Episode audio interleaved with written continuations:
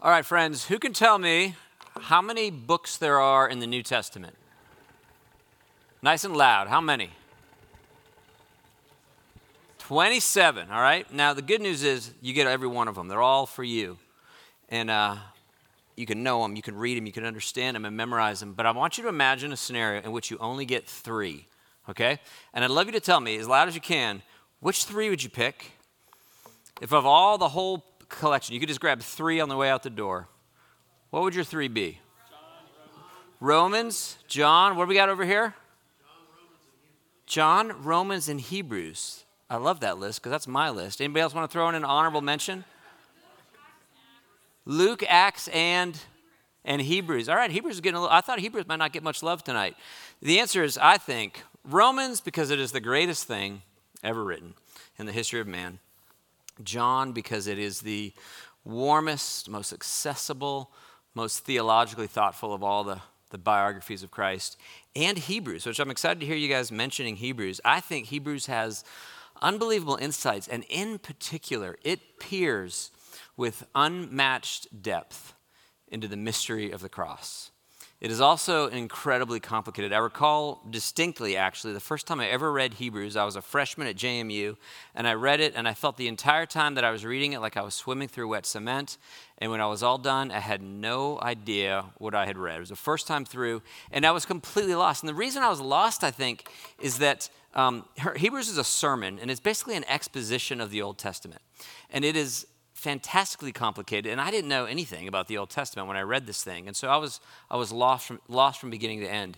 What he's doing is he's he's writing this sermon, and it really is an exposition of the Old Testament. The author of Hebrews, he's going to quote from Genesis, like explicitly quote Genesis, Exodus, Numbers, Deuteronomy, Second Samuel, First Chronicles, uh, eleven different Psalms, Proverbs, Isaiah, Jeremiah, Haggai, and Habakkuk okay? This thing is an absolute tour de force. And I'd never read any of, the, any of any of those, and so I didn't know what was happening as I went through it. But if you take what he's doing, he takes this gigantic pile of the Hebrew scriptures and he, all, and he organizes, it, organizes it down to make one singular point. Does anybody know what is the driving argument of the book of Hebrews? What is it? What are you saying, Tommy? Are you saying something? Who, over here, I'm hearing a murmur. Better than. Who, who is better than what? Jesus is better than everything. That is the, it, it is the whole, it is a sermon about the supremacy of Christ, that he is better. And he's a whole bunch of things that he lists that Jesus is better than. But maybe the most significant things are that Jesus is better than the angels, which means he's a better messenger and he has a better message. He's better than Moses and he takes his people to a better promised land. And probably most significantly of all is that he is a better high priest, and he offers a better sacrifice. The section of this, of this sermon that really deals with that is, is Hebrews 8, 9, and 10. And so on tonight, on this night, on Good Friday, on the, the holiest day of the year, commemorating the most important thing that has ever happened, we're going to let Hebrews, Hebrews chapter 10, be our guide as it peers into the center of the cross. So if you have a Bible, you want to turn there to Hebrews 10, we won't have it on screen, but I'll have it here for you to, to listen to. What he's going to say is that Jesus is superior. He is vastly superior, and his sacrifice is superior. He is a better high priest, better than all the priests that came before. And what he does, what he did on Good Friday, is so dramatically better than all the sacrifices offered before him. We're going to take a look at why. There's a number of things that he unpacks why. We're just going to look at really one thing in Hebrews 10 that is what makes Jesus' sacrifice so much better. Listen to this very carefully, chapter 10. I'll just read a couple verses and we'll see if you catch it. Hebrews 10:1. The law is only a shadow of the good things that are coming, not the realities themselves. For this reason, it can never, by the same sacrifices repeated year after year, make perfect those who draw near to worship. Otherwise, would they not have stopped being offered? For the worshippers would have been cleansed once for all and would no longer have felt guilty for their sins. But those sacrifices are an annual reminder of sins. It is impossible for the blood of bulls and goats to take away sins. Okay? What he's doing, he's got one single idea. He's going to repeat it over and over and over so he can't miss it. Do you begin to get a sense of what it is here from those from those few verses? What makes Jesus' sacrifice better, you guys? And again, you can play. What, do you, what is he pointing to here? Sue, I can't hear you. Be loud. Once and for all, once and for all. What he's saying is, you guys, it worked. And you don't have to do it again, and then again, and then again, because it actually worked. I want you to imagine that you have a leaky sink, okay? Your, your sink is leaky. You don't know what to do about it. And so you call a plumber. The plumber shows up and he's got a roll of tape. And so he just tapes off the pipe, tapes, tapes off the, the faucet. It's not a very elegant solution, but at least the water stops flowing and all is well, and he leaves. You go to bed, but overnight, while you're sleeping, the water seeps into the adhesive, begins to break it all down, and by the time you get up in the morning, the water is streaming out again.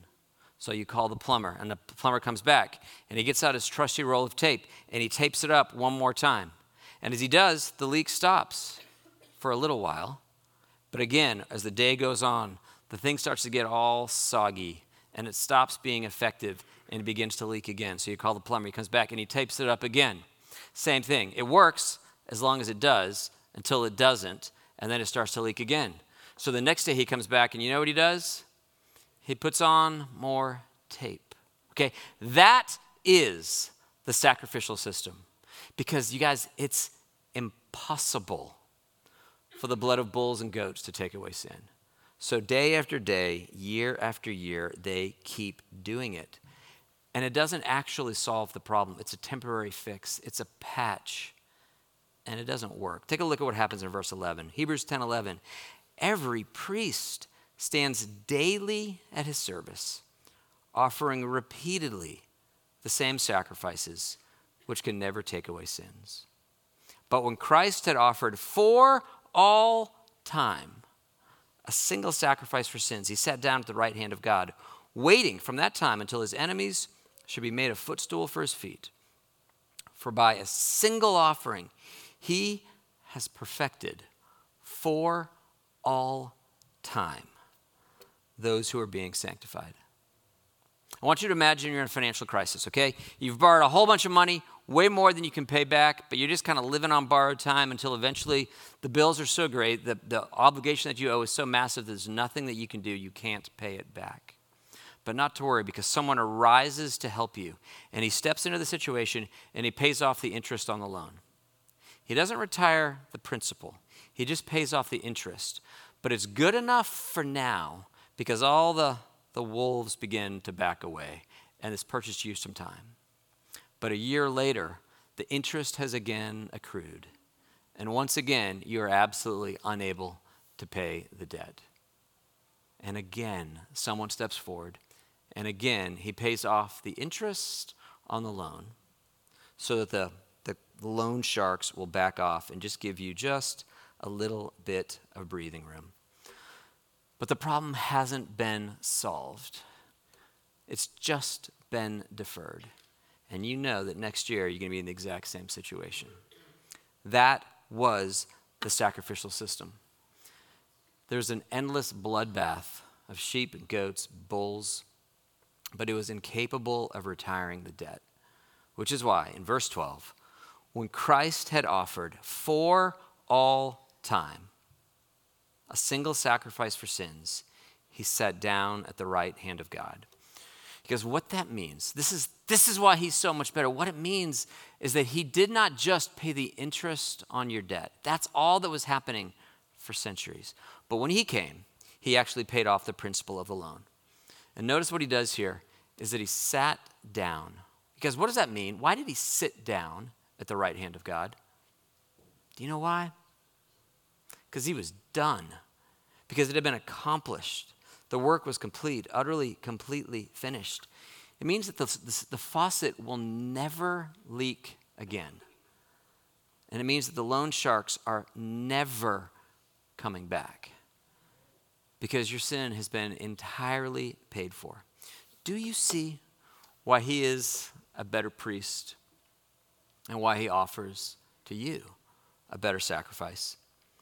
I, I, suspect that it is extremely unlikely that any of you have put any dependence whatsoever upon the Jewish sacrificial system, right? I'm sure that none of you are like, well, I wasn't really worried about the bulls and goats not working because I never did that anyway. I know you don't, okay? And that's good.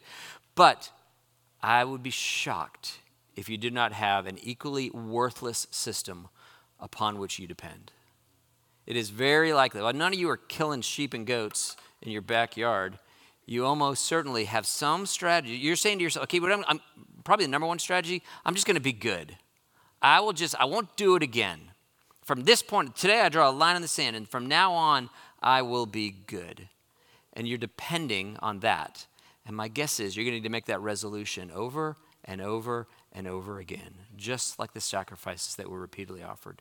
Because how long can you go? A day? A week? An hour? If you're depending on that, that's never going to work. Maybe, maybe this. Another, another preferred strategy is secrecy. As long as nobody knows, then everything's fine. We're just going to keep this thing hidden in the dark.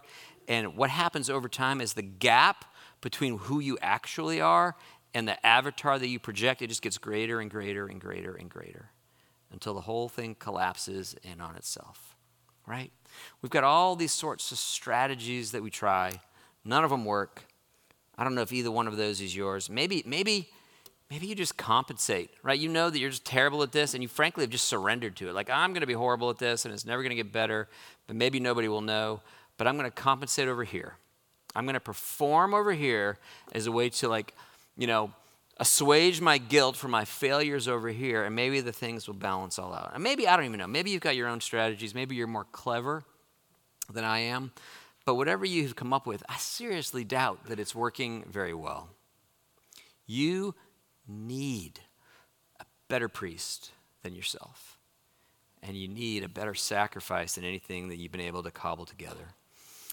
Verse 19, the, the author of Hebrews goes on to kind of delineate the impact of this that if we really knew, if the penny dropped and you really understood that Jesus is a better high priest, and he offers for you a better sacrifice, what would happen?